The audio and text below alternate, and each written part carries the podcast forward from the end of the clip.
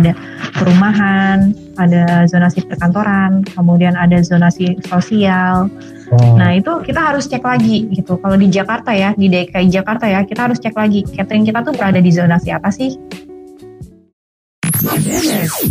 Online Podcast.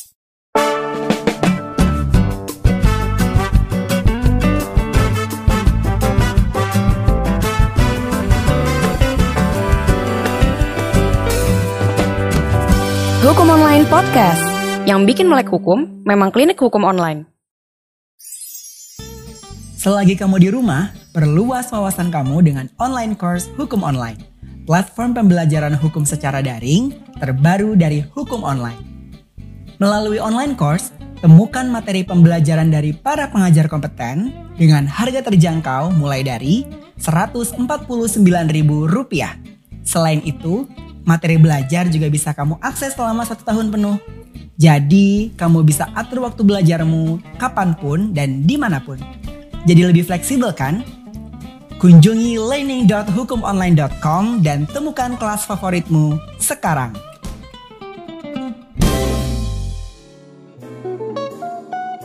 Assalamualaikum warahmatullahi wabarakatuh. Selamat sore teman-teman dan kakak-kakak semuanya. Selamat datang di Facebook Live perdana Klinik Hukum Online dengan EasyBiz.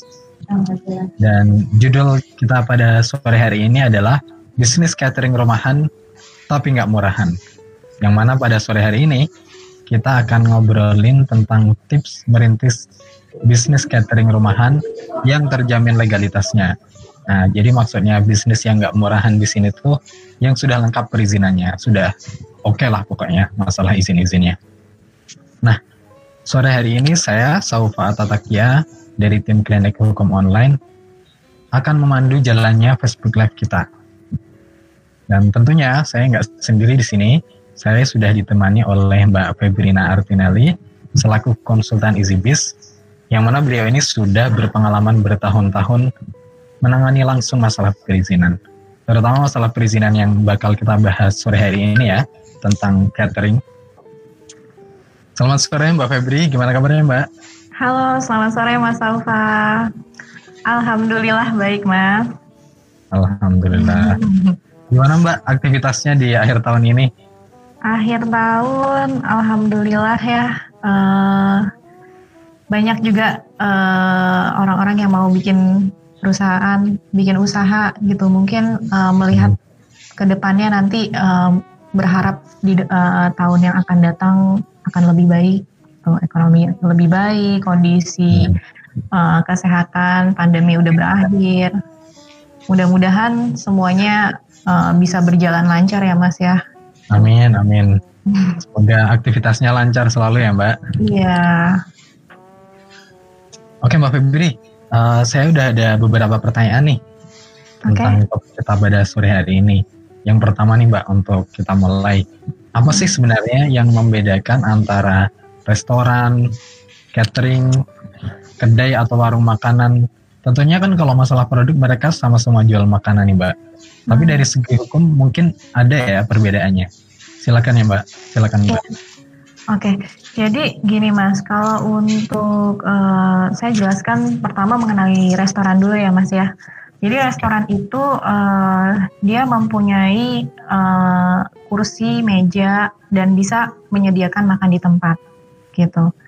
Nah kalau untuk catering, uh, dia um, menyediakan makanan di rumah, kemudian dibawa ke suatu tempat tujuan yang uh, akan ditawarkan ke uh, masyarakat atau ke kantor, ke birokrasi, kemudian Uh, satu lagi ada kedai makanan. Nah, kalau kedai makanan itu dia menyediakan makanan setengah jadi. Contohnya kayak uh, pecel lele. Orang jual pecel lele itu kan biasanya uh, atau pecel ayam. Biasanya ayamnya itu kan udah diungkep dulu. Kemudian uh, tempenya juga udah diungkep, tahunya udah diungkep, baru digoreng di tempat. Yeah. Gitu. Nah, kalau untuk restoran itu mak uh, makanannya bahannya bahan mentah sama kayak catering, cuman bedanya yaitu tadi yang satu ada bisa makan di tempat, uh, restoran bisa makan di tempat, kalau catering dia nggak bisa makan di tempat. Gitu. Kemudian alamat kantor dan dapur untuk catering sendiri itu harus jadi satu Sedangkan kalau untuk restoran kan kantornya bisa di gedung mana, kemudian nanti restorannya ada di mana-mana, gitu kan? Oh, bisa gitu. nyebar, ya, gitu. Kalau Lebih- mungkin kalau kedai makanan itu berarti perbedaannya sama restoran itu ya Mbak, dia setengah jadi sama Iya. restoran itu dari awal banget ya ininya. Dari Betul. pembuatan. Hmm. Betul. Kalau restoran itu benar-benar dia mengolah di tempat. Jadi masih bahan mentah, itu diolah, kemudian disajikan gitu. Oke. Berarti yang lebih unik ini memang catering karena dia sudah jadi dulu makanannya baru diantar ke mana-mana gitu ya? Betul. Kalau catering seperti itu. Nah oke Mbak. Selanjutnya nih Mbak. Nah kira-kira buat teman-teman atau para viewers yang pengen merintis bisnis catering. Kenapa mengurus izin usaha itu penting Mbak? Dan kira-kira kalau seumpamanya nih ada orang yang pengen mulai usaha Hmm. tapi nggak pakai izin apa-apa, langsung aja masarin produk catering ke orang-orang. Misalnya lewat sosial media kan banyak juga tuh mbak, tapi nggak pakai izin. Nah kira-kira ada risikonya nggak mbak kalau uh, model-model bisnis yang kayak gitu? Oke, jadi eh, kalau untuk s- eh, apa? Kalau untuk yang eh, di sosial media ya, saya mungkin bicara tentang eh, pentingnya izin usaha usaha dulu ya. Jadi sebenarnya kan izin usaha kan emang di eh, apa? Diwajibkan oleh pemerintah itu setiap orang yang melakukan kegiatan berusaha itu harus melakukan eh, harus mempunyai izin usaha gitu. Nah, eh, kalau misalkan eh, kita jualan di IG, kemudian eh, kita nggak punya izin usaha, terus suatu saat eh, ada orang yang mau eh, apa order banyak, gitu kan? Hmm. Nah itu bisa bisa jadi eh, ini juga sarana eh, apa bisa jadi eh, apa kalau misalkan itu menyebabkan menyebabkan misalkan ada keracunan atau apa, Hmm. nah itu bisa dituntut gitu kan. Oh iya. Nah. iya. Sarana preventif juga untuk hal-hal yang tidak diinginkan Oke. gitu. Jadi kalau- kemudian Hmm, Paling nggak kalau udah punya izin terus ada masalah dan segala macam itu iya iya iya ya mbak. iya betul. legalitasnya sudah jelas gitu ya mbak. Legalitasnya sudah jelas, terus eh, hal-hal lain yang bisa kita dapatkan keuntungan eh, saat kita punya izin itu kita bisa ikut tender. Hmm. Kalau misalkan ada tender di pemerintah atau di perusahaan, gitu, mereka kan pasti akan minta izin usahanya, gitu. Betul betul. Kalau kalau ada yang order banyak catering kita, mereka kan pasti akan minta izin usaha kita, gitu, izin usaha catering kita.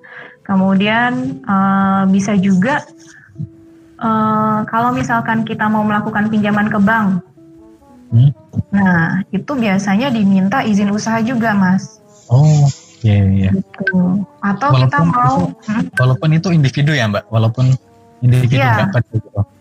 Iya, kalau kita punya usaha, kita mau melakukan pinjaman ke bank, biasanya bank akan minta mana izin usahanya, gitu, mana legalitas usahanya, Oke. gitu. Kemudian eh, atau misalkan eh, kita mau bergabung di suatu platform, contohnya ada salah satu platform untuk catering, namanya Red Candy. Nah itu biasanya dia akan minta eh, izin usaha juga dari si eh, apa yang punya Pelaku catering. Ah, Iya, Oke. itu itu banyak sih mas keuntungan punya Hmm. izin usaha itu. Bisa jadi Bagi- aset perusahaan juga. Hmm, Jadi lebih ke banyak sisi positifnya dan keuntungan-keuntungan di masa mendatang ya mbak kalau Iya. semuanya. Iya betul. Dan sebenarnya eh, izin kayak gitu tuh mbak, sekecil apa pun bisnisnya sudah mulai diwajibkan atau ada skala bisnis tertentu yang sudah yang harus punya izin itu? Nah eh, kalau kita sih sarankan eh, walaupun skala bisnisnya kecil, kita sarankan mempunyai izin ya. Hmm.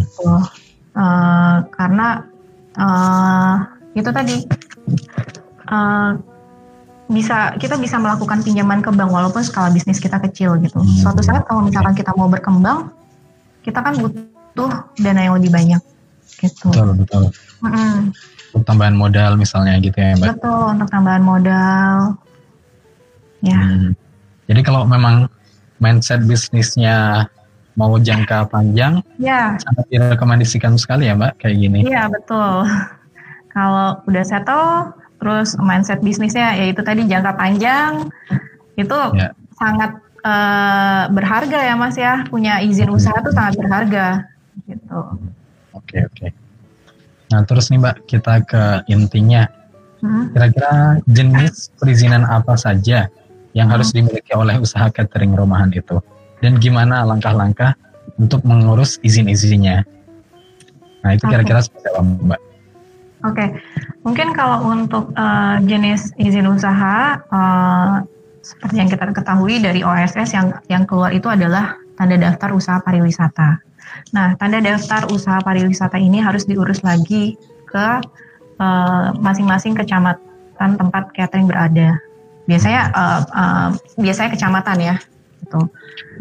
Misalkan ada di eh, kalau kalau kita sih kebanyakan di daerah Jakarta ya, di DKI Jakarta kebanyakan kita urus di daerah DKI Hmm. Jakarta itu yang kita urus ada eh, SLS, sertifikat layak sehat, kemudian ada SPPL, ada uji lab juga ke lab Kesda gitu. Nah, mungkin bisa ditanyakan langsung ke masing-masing wilayah daerahnya masing-masing gitu. Kira-kira persyaratan apa aja yang dibutuhkan untuk mendapatkan tanda daftar usaha pariwisata ini? Oh gitu. Gitu. Oh jadi sebenarnya catering ini masuk di kategori pariwisata ya Mbak? Iya, betul. Catering masuk uh, kategori pariwisata. Apakah semua jenis bisnis makanan itu masuk di pariwisata atau khusus untuk catering aja Mbak? Uh, Rata-rata uh, masuknya ke dalam pariwisata sih, Mas. Kayak restoran itu juga masuk ke dalam uh, lingkup uh, pariwisata. Hmm, Oke. Izin yang didapatkan namanya tanda daftar usaha pariwisata. Hmm. Gitu. Dan semuanya sekarang sudah lewat OSS ya Mbak? Atau Iya, betul. Hmm, Betul, semuanya sudah lewat LSS. Jadi eh, kita tinggal mengurus komitmen namanya. Nah komitmen itu adalah eh, izin manual yang harus kita urus ke daerah masing-masing. Oh gitu. Betul. Jadi sebenarnya nggak 100% online ya, tetap harus ke PTSP juga nantinya. Ya, karena eh, itu sebagai bagian tanda daftar usaha pariwisata itu sebagai bagian dari eh, retribusi daerah masing-masing. Hmm, Oke. Gitu. Jadi eh, kan memang kalau kayak restoran ada biasanya ada biaya PB1 ya. Hmm, Nah, itu pajak retribusi daerah gitu. Jadi memang itu untuk pendapatan daerah masing-masing gitu. oh, Oke. Mm. Itu kenapa izinnya bisa beda-beda ya tiap daerah?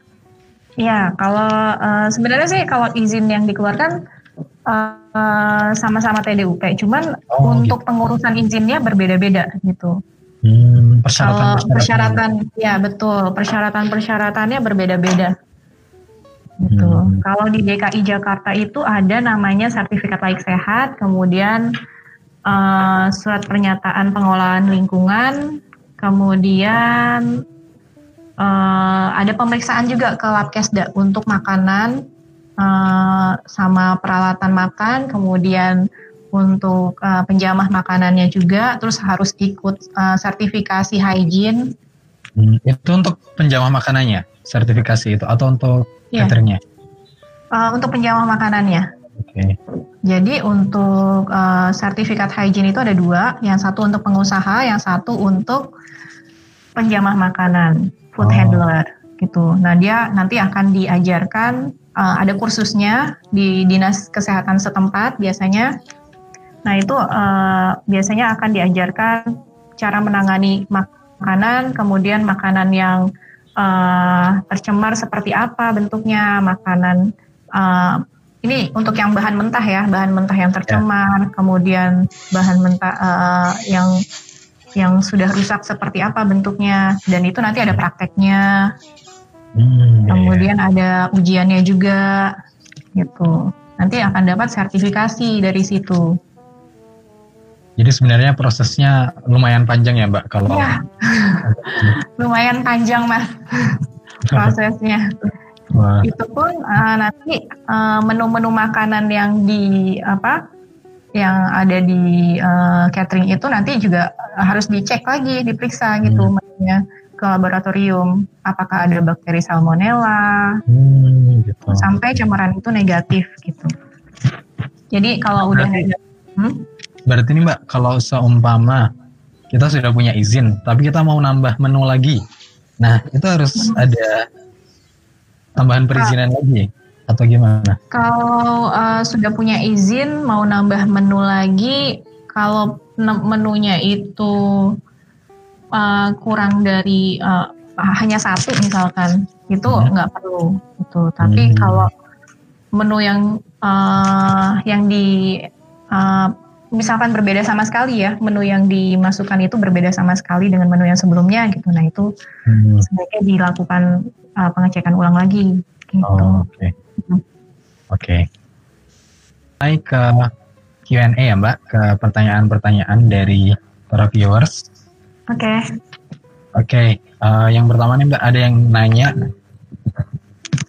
tentang sertifikat BPOM kapan baiknya diurus ya? Nah, ini gimana Mbak? Kira-kira eh, sertifikat BPOM kan barusan belum dibahas.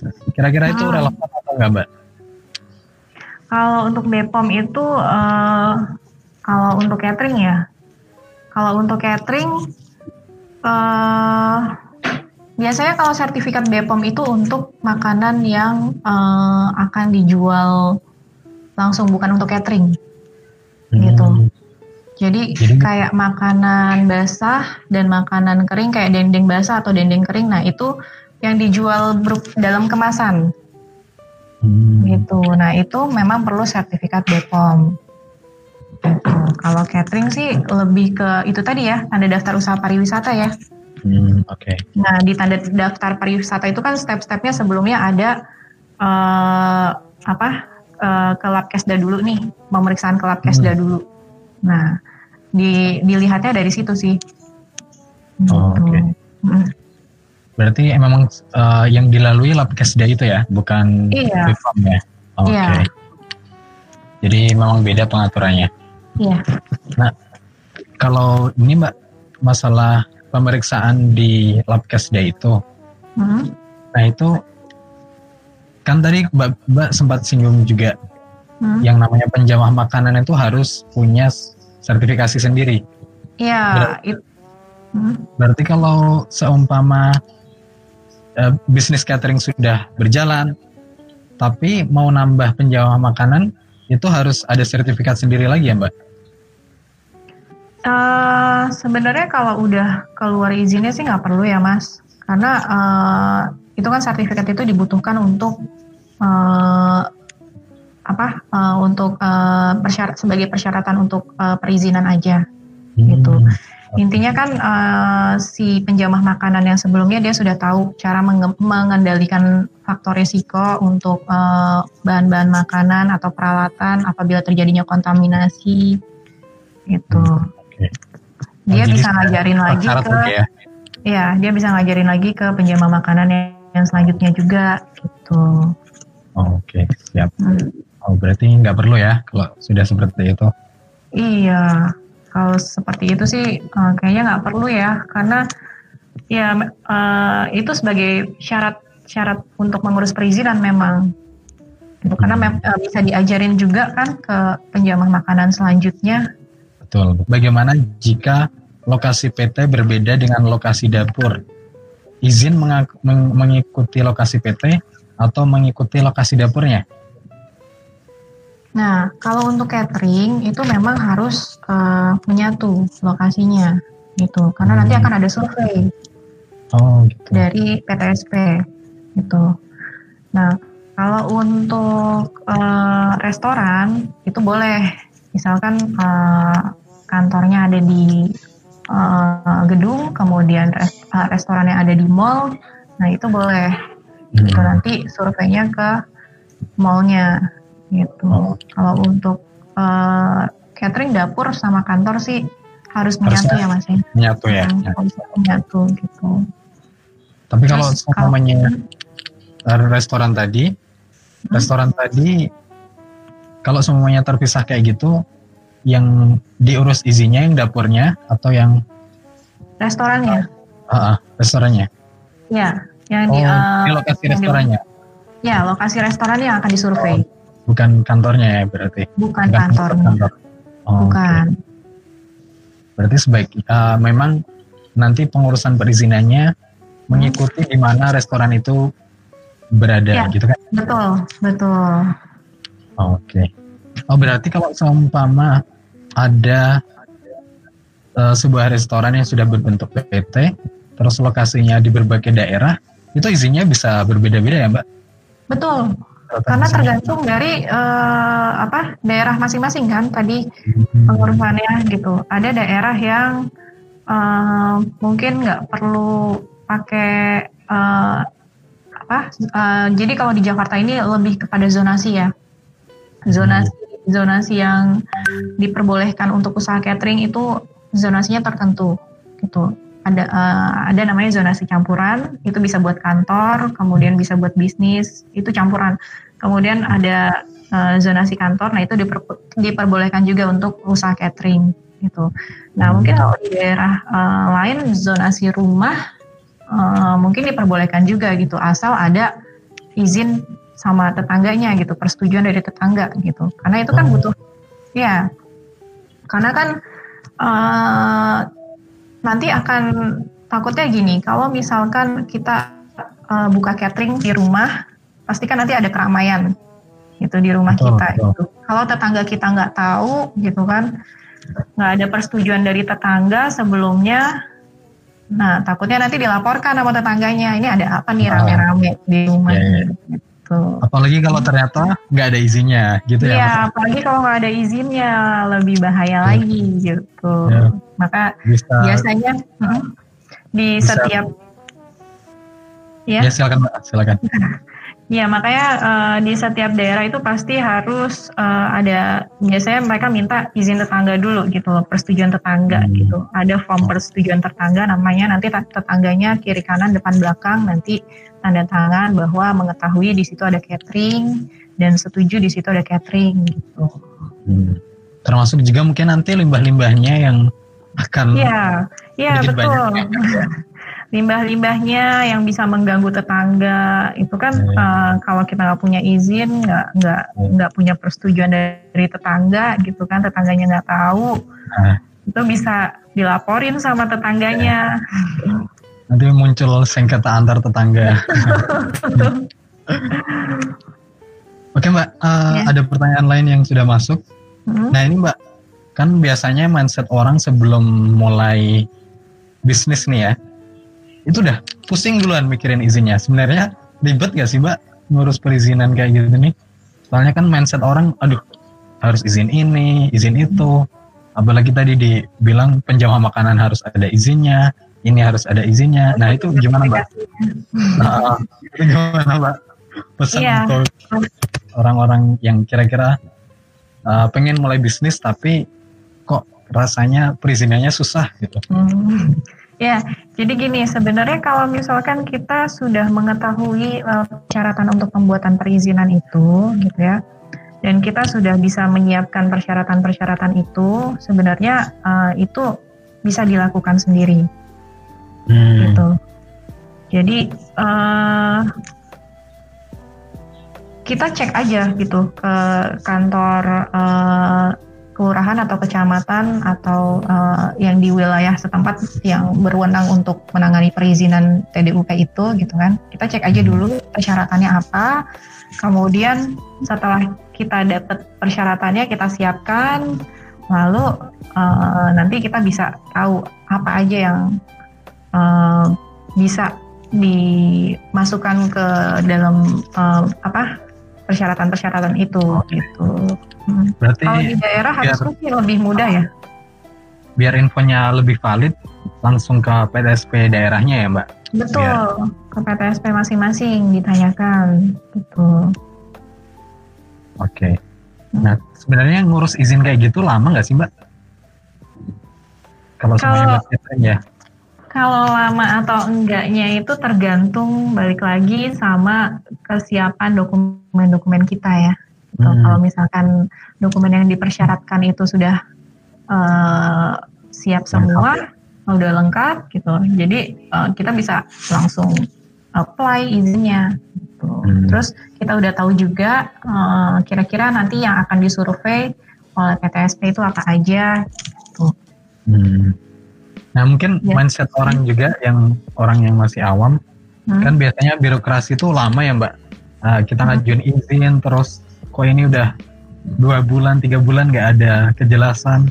Nah itu sebenarnya kejadian nggak sih mbak sekarang ini? Kalau untuk saat ini sih kalau uh, di Jakarta sih kita nggak ya asal kita follow up terus ya. Hmm. Kita uh, kalau untuk di Jakarta lebih online sih, ya. Hmm, okay. Jadi uh, kita ajuin izin secara online, dokumen-dokumennya udah siap, gitu. Nanti mereka akan survei. Pada saat survei itu kita juga harus tahu, kayak misalkan uh, lokasi dapur sama lokasi uh, denah lokasi dapur itu uh, kita harus uh, uh, susun sedemikian rupa gitu. Jangan sampai lokasi dapur itu berdekatan sama kamar mandi karena hmm. nanti bisa uh, mungkin bisa terkontaminasi makanan-makanan yang ada di dapur itu gitu kan. Kemudian betul, betul. Nah, jangan sampai dekat dengan uh, apa? kandang peliharaan binatang misalkan kucing hmm. atau burung gitu kan. Nah, itu uh, pada saat survei nanti dicek pada uh, kemudian dilihat lokasi dapurnya kok dekat sama kandang burung nah itu bisa bisa apa namanya bisa dibatalkan uh, TDUP-nya izin usahanya jadi hmm. disuruh ulang lagi gitu oh gitu ya itu juga ya masalah lokasi dapurnya ini. Iya, lokasi tempat sampah dengan makanan yang sudah siap saji, dapurnya juga harus dipisah makanan yang mentah dengan makanan yang sudah siap saji. Kemudian dapurnya juga nggak boleh lembab, gitu. Hmm. Kemudian uh, harus ada tempat penyimpanan, kulkas. Oke. Okay.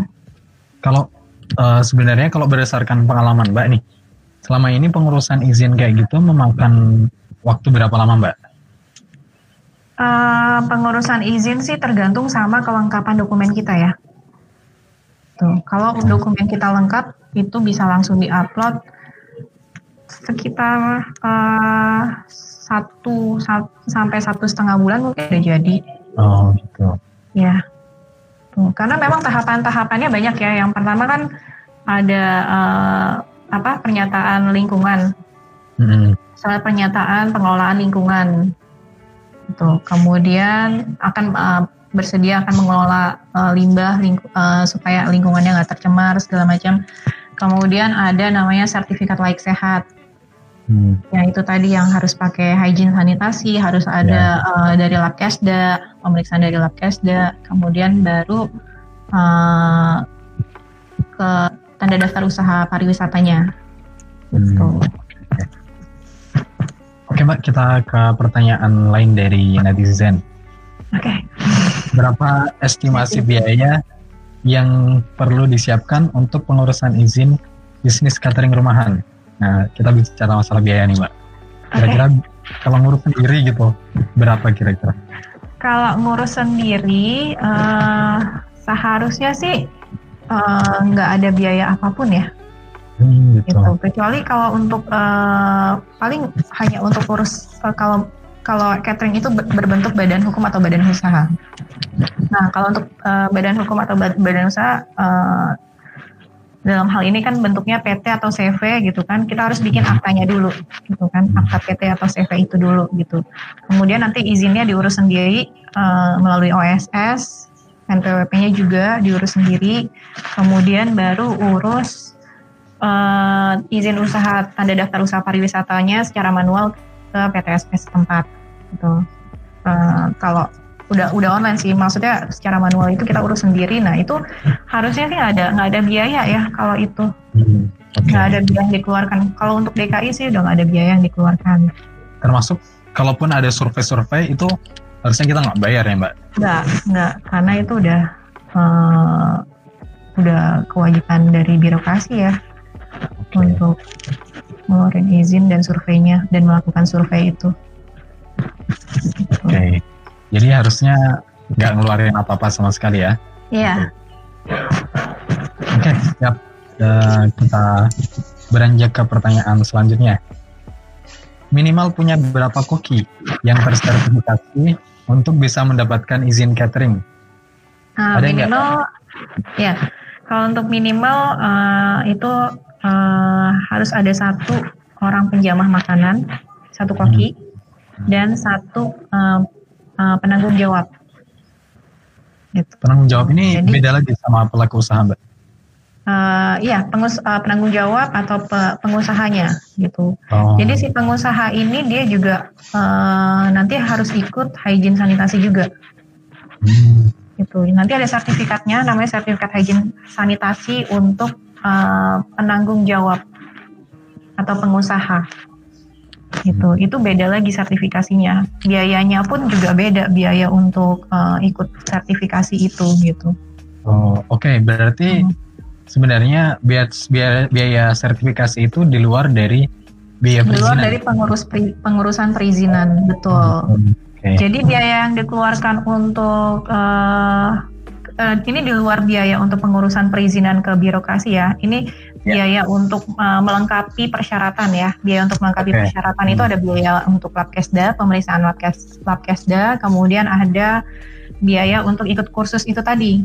Nah, kursus hmm. hygiene sanitasi itu tadi melekat ke uh, si penjamah makan atau kepada pengusahanya. Jadi uh, sertifikatnya nanti melekat ke penjama makanannya. Jadi penjama makanan itu bisa uh, dia bisa apply ke misalkan kalau dia udah nggak di tempat catering itu lagi, dia bisa apply ke restoran. Oh, pakai gitu. sertifikat itu, gitu. Hmm. Nah, uh, tapi sertifikat itu pun juga ada uh, jangka waktunya, hmm. gitu. Jadi harus dicek dulu, gitu. Berarti mungkin aja nih Mbak, uh, kalau semuanya satu penjamah makanan ini dia udah tersertifikasi, makanya hmm. skotnya udah tersertifikasi, terus dia kerja di dua tempat catering gitu, bisa ya Mbak kayak gitu? Ya selama nggak ketahuan sih harusnya bisa ya Mas ya, uh, gitu. Uh. Karena kan Kalau, di situ nggak ada nggak ada nama cateringnya di sertifikasi hmm, itu. Oh betul. Di sertifikatnya nggak ada nama nama cateringnya, gitu. Namanya nama perorangan. Hmm, gitu. Okay, hmm. Kan ini banyak yang sedang trending juga nih. Kira-kira kalau semuanya catering, terus mau masuk GrabFood atau GoFood, itu ada izin hmm. khusus lagi nggak? Nah, kalau seperti itu mungkin harus ditanyakan dulu ke uh, Grabnya atau ke GoFoodnya gitu kan uh, izin apa yang dibutuhkan? Apakah izin perdagangan makanan atau izin catering atau izin restoran? Tuh. Hmm. Mungkin harus ditanyakan lagi gitu. Karena kan uh, yang menentukan itu dari pihak sana ya. Betul, betul. Baru kita baru kita urus izinnya gitu. Sebaiknya sih ditanyain dulu izin apa yang dibutuhkan oleh mereka, kemudian baru kita urus izinnya. Oleh ini ya, oleh platform ojolnya itu ya. Ya, betul. Kecuali kayak tadi ya, Red Candy, dia kan platform khusus untuk catering. Hmm. Nah, dia uh, mensyaratkan si uh, apa pemilik catering harus punya izin usaha tanda daftar usaha pariwisata. Oh, Oke. Okay. Gitu. Nah, kalau seumpamanya sewaktu-waktu bisa nggak sih kalau seumpamanya kita udah jalan catering kita sudah jalan terus tiba-tiba ada pemeriksaan dari Pemda misalnya hmm. uh, karena kita nggak pernah ngurus izin terus kita kena gitu kira-kira bisa ada razia nggak sih biasanya nah iya.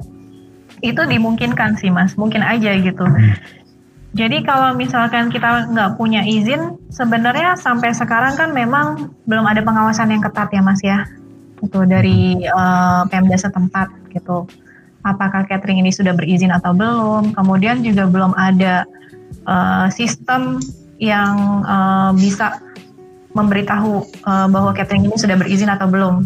Kayak kita mau pesan catering, tapi kita mau tahu ini cateringnya udah berizin atau belum itu sampai sekarang belum ada sistemnya, gitu kan. Hmm, okay. Nah kalau untuk sanksi sendiri sih, uh, kalau belum punya izin, eh, sampai saat ini belum belum ada sanksi yang ketat kecuali kalau misalkan ada masalah tadi kayak misalkan keracunan keracunan makanan. Nah kalau itu menyebabkan orang sampai meninggal itu bahkan bisa dituntut cateringnya hmm. gitu kan. Jadi uh, memang sebaiknya uh, catering itu sendiri punya izin gitu. Terus uh, kalau misalkan ada satpol pp secara random dia mau uh, ngecek ini ada apa nih rame-rame di rumah ini atau di kantor ini gitu kan di ruko ini ada rame-rame tapi uh, kita nggak tahu ini apa gitu terus dia belum punya izin di tiba-tiba digerebek sama satpol pp gitu kan hmm. nah itu kan bisa uh, bisa di uh, apa bisa dapat uh, sanksi juga gitu. Hmm, hmm. bisa ditutup ya usahanya. Ditutup usahanya betul. Betul oke. Okay. oke okay, mbak. Uh, selanjutnya mbak. Nah kalau di peristiwa yang apa catering catering yang seumpamanya karena dia nggak izin terus ada masalah terus dia ditutup tapi dia bikin lagi dengan nama catering baru misalnya gitu mbak mm, mm. kira-kira bisa atau enggak atau atau kira-kira menyalahi hukum atau enggak kayak gitu tuh? Nah, kalau kayak gitu sih ya karena sampai sekarang belum ada uh, pengawasan yang ketat ya Mas ya, gitu kan. Hmm. Yaitu uh, apa namanya gambling ya. Jadi hmm. bisa jadi ya kayak tadi tiba-tiba satpol pp-nya datang, terus uh, dia grebek ini nggak ada izin, uh, cateringnya ada izin, nah itu kan bisa dituntut juga gitu. Tapi yeah, yeah walaupun berbeda ini ya, berbeda uh, merek ya, gitu. Balik lagi ke situ gitu. Nah, seharusnya sih belajar dari pengalaman pertama ya, kalau dia udah yang sebelumnya udah pernah ditutup, terus dia bikin catering lagi ya sebaiknya diurus aja izinnya. Ya, gitu. betul betul. Iya. Ini juga masalah zonasi-zonasi.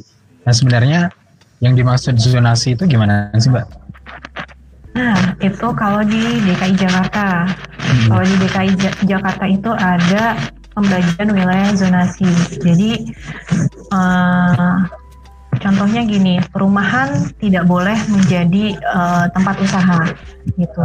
Hmm. Karena uh, zonasi zonasi di Jakarta itu terbagi-bagi ya, banyak banyak zonasi ya, ada perumahan, ada zonasi perkantoran, kemudian ada zonasi sosial. Oh. Nah itu kita harus cek lagi gitu. Kalau di Jakarta ya, di DKI Jakarta ya, kita harus cek lagi catering kita tuh berada di zonasi apa sih? Hmm. Gitu. Kalau kalau semuanya uh, hmm. Kan catering ini dia berbasis rumahan. Kalau hmm. dia ber, uh, berzonasinya di perumahan, hmm. itu kira-kira uh, diperbolehkan nah, atau enggak, Mbak? Itu harus dicek cek ke uh, kecamatannya. Gitu. Kalau di DKI ya, uh, cek ke kecamatannya uh, zonasinya itu udah sesuai atau belum gitu. Karena nanti takutnya kita udah uh, apa? Udah punya PT-nya gitu kan, alamatnya juga di uh, zonasi uh, perumahan, tapi ternyata izin nggak diizinkan di zonasi itu gitu sama PTSP-nya. Hmm. Nah itu yang riskan gitu. Sebaiknya memang dari awal sudah di planning gitu. Kita mau punya usaha catering di zonasi ini. Karena kalau kalau misalkan uh, zonasinya tidak diperbolehkan, otomatis uh, izin kita nggak akan keluar. Gitu. Hmm. Ditolak pengajuan izin kita akan ditolak gitu. Okay. Nanti harus cari tempat lagi uh, yang sesuai. Kalau uh, terus harus ubah alamat lagi gitu kan di perizinannya yang sesuai dengan zonasinya gitu yang ya, sesuai dengan zonasi ya hmm. kalau DKI Jakarta soalnya udah ada perda zonasi hmm, oke okay.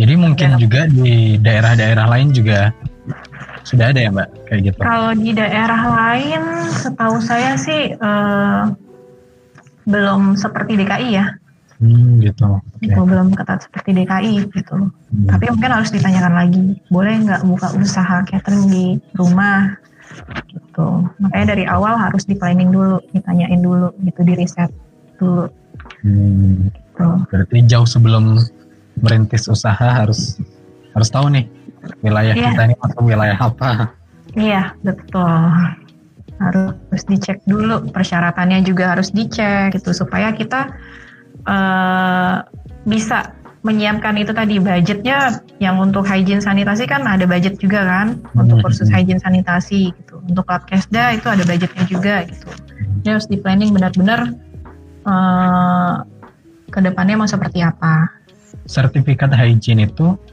diperoleh dari mana ya?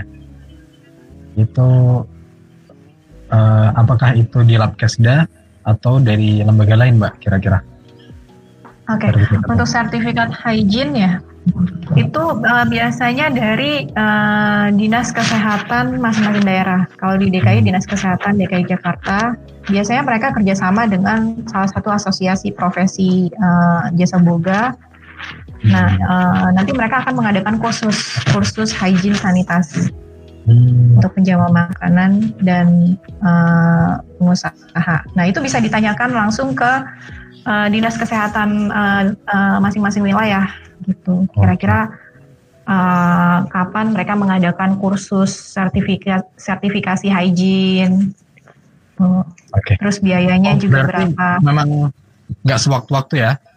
Semuanya kita mau ngajuin sertifikat hygiene, terus Hmm. kita ke ke, pema- ke apa namanya dinas kesehatan daerah, nggak sewaktu-waktu bisa langsung kita ikut sertifikasinya, tapi harus nunggu bisa, jam. Mas.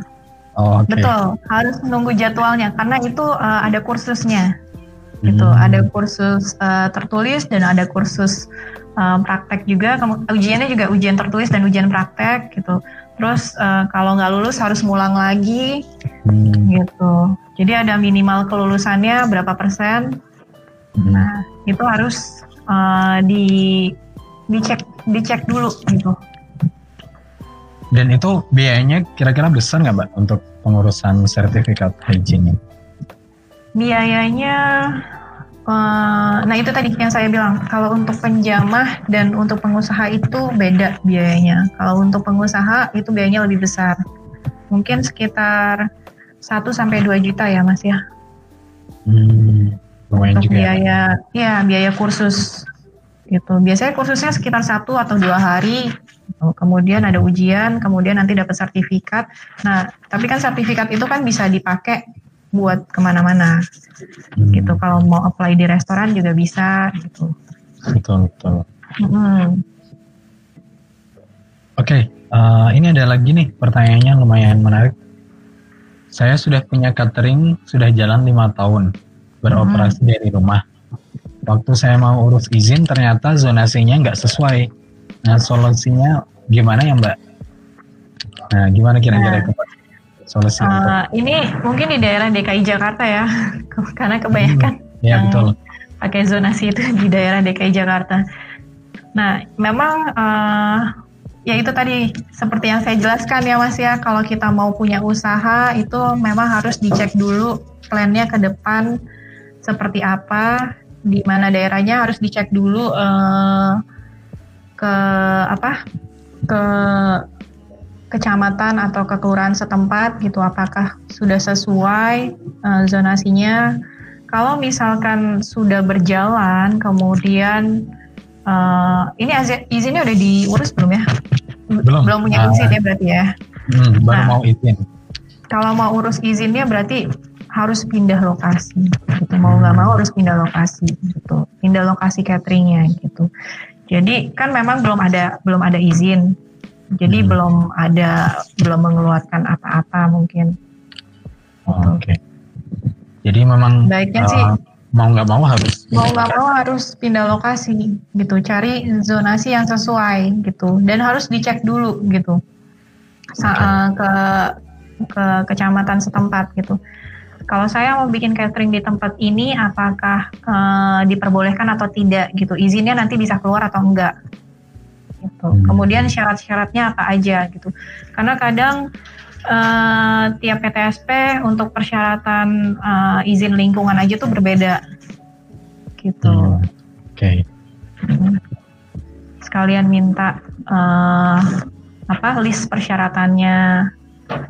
Kemudian eh, ya harus ngerubah zonasi itu sih permintaan eh, minta minta rubah zonasi sama si eh, PTSP-nya Oh, gitu. Kalau misalkan ada ada eh, penawaran untuk merubah zonasi.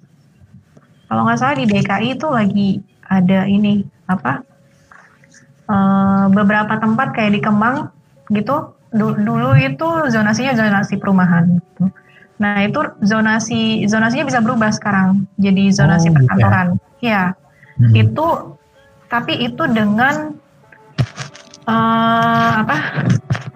Dengan inisiatif dari si pemohon. Oh gitu. Minta ke bagian tata ruang DKI. Hmm. gitu. Jadi biasanya itu dilakukan secara class action bersama-sama dengan uh, dengan tetangga Masyarakat sebelahnya. Ah, okay. Iya betul, gitu. Itu Mungkin bisa juga kalau, kayak gitu. Kalau melihat daerahnya sudah berkembang, terus sudah mulai banyak bisnis di sekitarnya, itu iya. sudah mulai kuat ya bisa. ya alasan untuk merubah zonasi. Iya betul, bisa dirubah. Salah satu contohnya di Kemang. Tadinya dia zonasinya perumahan, terus bagian sekarang ada yang berubah jadi zonasi uh, perkantoran itu tempat bisnis Uh, ada nggak mbak pengalaman-pengalaman unik atau menarik selama mengurus perizinan catering ini? Uh, paling ini ya, pada saat waktu itu saya pernah uh, apa ke Labkesda di uh, kita cek cek uh, namanya ada rectal swab untuk penjamah makanan. Hmm. Nah itu uh, ternyata salah satu penjamah makanannya itu pada saat dicek rectal swabnya uh, dia terde terdeteksi ma uh, uh, mempunyai uh, bakteri salmonella gitu. Hmm. Nah itu biasanya uh, hasil lab kesdanya jadi uh, gagal gitu, harus diulang lagi. Nah, untuk pengulangan ini tuh ada biaya lagi gitu loh. Oh, gitu. Mm-hmm. Oh, padahal itu sudah masuk proses apa namanya rentetan perizinan ya, Mbak? Itu baru masuk ke ini uh, tahap awal sih. Jadi proses uh, pemeriksaan di Labkesda untuk uh, ini untuk sertifikat laik sehat ya. Oh. Jadi gitu. untuk uh, sertifikat laik sehat sendiri itu dia ada syaratnya dari Labkesda uh, untuk pemeriksaan makanan, makanan mentahnya, kemudian menu makanannya, kemudian uh, sendok, garpu, wajan yang digunakan, hmm. kemudian untuk penjamah makanannya juga nanti dicek di uh, laboratorium kesehatan daerah Labkesda ini. Nah, uh, dia harus uh, ulang lagi gitu loh, karena gagal proses yang itu gitu. Berarti kalau nah, kalau, tadi kalau lancar-lancar aja nggak bayar, tapi kalau ngulang bayar, gitu pak? kalau sebenarnya kalau untuk uji lab itu memang eh, pengajuannya bayar ya mas ya. Oh gitu. gitu. Biayanya sih eh, lumayan gitu. Biayanya sekitar tiga tiga jutaan lebih lah. Oh. Tiga sampai tiga setengah juta gitu untuk pengajuan lab uh, untuk uh, uji lab gitu kan. Uji lab itu yang tadi makanan kita cek, kemudian peralatannya juga dicek, kemudian hmm. apakah ada cemaran uh, bakteri atau enggak gitu. Oh, kalau kalau negatif semua kita nggak nggak perlu melakukan pengecekan ulang gitu. Tapi kalau ada yang positif, positif mengandung bakteri, hmm. itu harus dilakukan pengecekan ulang. Oh, okay. Gitu dan pengecekan ulang itu bayar tergantung dari apa yang dicek Kayak misalkan salmonella itu pengecekannya uh, mungkin sekitar puluhan ribu sampai ratusan gitu. Hmm, oke okay, oke. Okay. Hmm, tergantung apa yang harus benar-benar ya? disiapkan benar-benar ya. ya kayak uh, air minum juga sebaiknya sih air untuk mencuci uh, sayuran atau mencuci bahan mentah itu sebaiknya pakai air uh, aqua gitu. Hmm. Okay. Jadi tidak terkontaminasi bakteri. Hmm, Oke. Okay, okay. uh, oh ini ada ada lagi mbak. Hmm? Pertanyaan lain. Jika ada pegawai catering saya yang sudah punya sertifikat hygiene dari tempat sebelumnya, terus mau saya gunakan bisa nggak di catering saya? Oh bisa aja, bisa kok. Bisa. Nah, kalau kayak gitu. Uh, tapi lihat lagi ya, di situ ada uh, jangka waktunya apa enggak? Bisa uh, minta hmm. tolong dicek dulu ya. Gitu. Oh, iya. Nah, berarti yang penting ngecek itu ya, Mbak, ngecek iya. jangka waktunya. Nah, ada jangka waktunya atau enggak gitu. Kalau enggak ada, kemudian pas uh, kita kasih lihat ke instansi diperbolehkan gitu. Hmm. Ya udah kita pakai itu aja, nggak masalah kok pakai okay. yang sebelumnya. Oke, okay, siap. Berarti nggak masalah sama sekali. Ya. Oh ini uh, penanya yang tadi ada lanjutannya nih Mbak yang tentang zonasi. Hmm. Kalau saya mau ngecek zonasi di Jakarta, gimana hmm. caranya ya Mbak? Untuk pengecekan zonasi di Jakarta bisa dilakukan melalui website Jakarta 1. Gitu. Hmm. Atau uh, kalau di situ kan mungkin agak uh, susah ya gitu ngecek hmm. di situ. Kita ada ada yang apa ada yang uh, harus kita klik gitu. Uh, saya harus praktekkan gitu. Kalau di sini mungkin oh. agak susah. Jadi uh, langsung aja tanya ke kecamatannya. Kalau enggak, yeah. gitu. Okay. Itu lebih gampang biasanya yeah, kalau kayak gitu. ya langsung. Iya, iya. Karena karena mereka yang akan melakukan pengecekan. Mm -hmm. Gitu. Oke. Okay, okay. Kayaknya sudah terjawab semua nih Mbak pertanyaan-pertanyaan dari viewersnya. Hmm. Kalau gitu berhubung sudah hampir berakhir juga, nggak terasa nih kita udah hampir jam 5. Nah sebelum saya tutup nih Mbak, uh, dari Mbak Febri silahkan kalau ada closing statement untuk meringkas obrolan kita pada sore hari ini. Oke, okay. kalau dari saya uh, mungkin untuk pengusaha-pengusaha catering uh, saya himbau sih untuk melakukan pengurusan perizinan ya. Karena itu tadi untuk keuntungannya tuh juga banyak banget gitu. Selain kita bisa uh, mencegah dari hal-hal yang tidak diinginkan gitu kan. Kemudian uh, kita bisa ikut tender juga tender ke catering. Kalau misalkan ada yang pemerintah kecamatan misalkan mau ngadain event terus uh, butuh catering. Nah, kayak kayak contohnya kayak si games kemarin kan juga banyak yang butuh catering ya mas ya? Oh, gitu. nah itu kan itu banyak dari maka, catering rumahan juga ya mbak? Iya tapi kan ada ada syarat-syaratnya lagi ya gitu. Oh, gitu. jadi uh, sebaiknya izinnya diurus gitu. Kita melakukan uh, mempunyai izin gitu. Jadi sebaiknya uh, untuk usaha-usaha kalau uh, kita pengen sustain pengen uh, melakukan usaha untuk jangka panjang, sebaiknya uh, diurus perizinannya, izin usahanya. Gitu. Karena keuntungannya sangat banyak. Gitu. Oke, nah jadi seperti itu ya teman-teman hmm. semuanya yang menyaksikan IG Live kita pada sore hari ini. Jadi mengurus perizinan itu sangat direkomendasikan sekali. Nah, seperti yang Mbak Febrina sudah jelaskan tadi, itu bisa membukakan lebih banyak membukakan lebih banyak pintu-pintu rezeki karena bisa Betul. ikut tender, bisa bisa, mendapat pinjaman dari bank. Nah itu dia. bisa ikut platform. Hmm. Nah, jadi bukan sekedar memenuhi kewajiban dari pemerintah, tapi ada banyak sisi positif dari perizinan. Nah, itu tadi uh, Facebook Live kita pada hari ini, teman-teman semuanya. Nantikan selalu ya Facebook Live kita selanjutnya. Pastinya akan ada pembahasan-pembahasan seru dan informatif lainnya. Terima kasih Mbak Febri untuk waktu dan ilmu-ilmunya. Ya, terima kasih Mas Alfa. Nah, terima kasih juga buat teman-teman semua yang sudah menyaksikan live kita pada sore hari ini. Dengan ini saya tutup. Wassalamualaikum warahmatullahi wabarakatuh. Selamat sore Mbak Febri, selamat sore semuanya. Selamat sore, selamat sore Mas Alfa, selamat sore viewers. Cek obrolan seru lainnya hanya di Hukum Online Podcast.